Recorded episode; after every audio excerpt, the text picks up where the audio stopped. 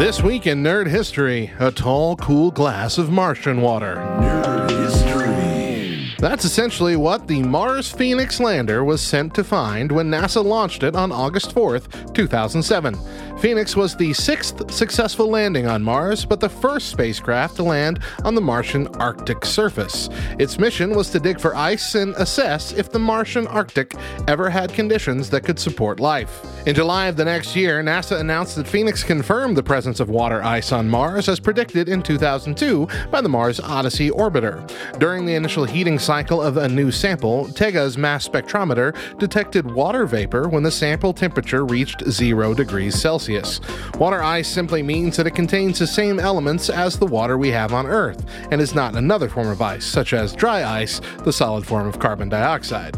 Many wonder why the discovery of water ice even matters. Well, it's about finding the organic materials and the building blocks for life. With this type of information, we can learn more about the history of Mars and how it became a desert wasteland. Phoenix ended up exceeding its intended 90 day mission, studying the planet for a total of five months. In 2010, NASA lost contact with the lander completely, but the data collected continued to be studied for many years after. I'm Radio Matt. See you next time for more Nerd history.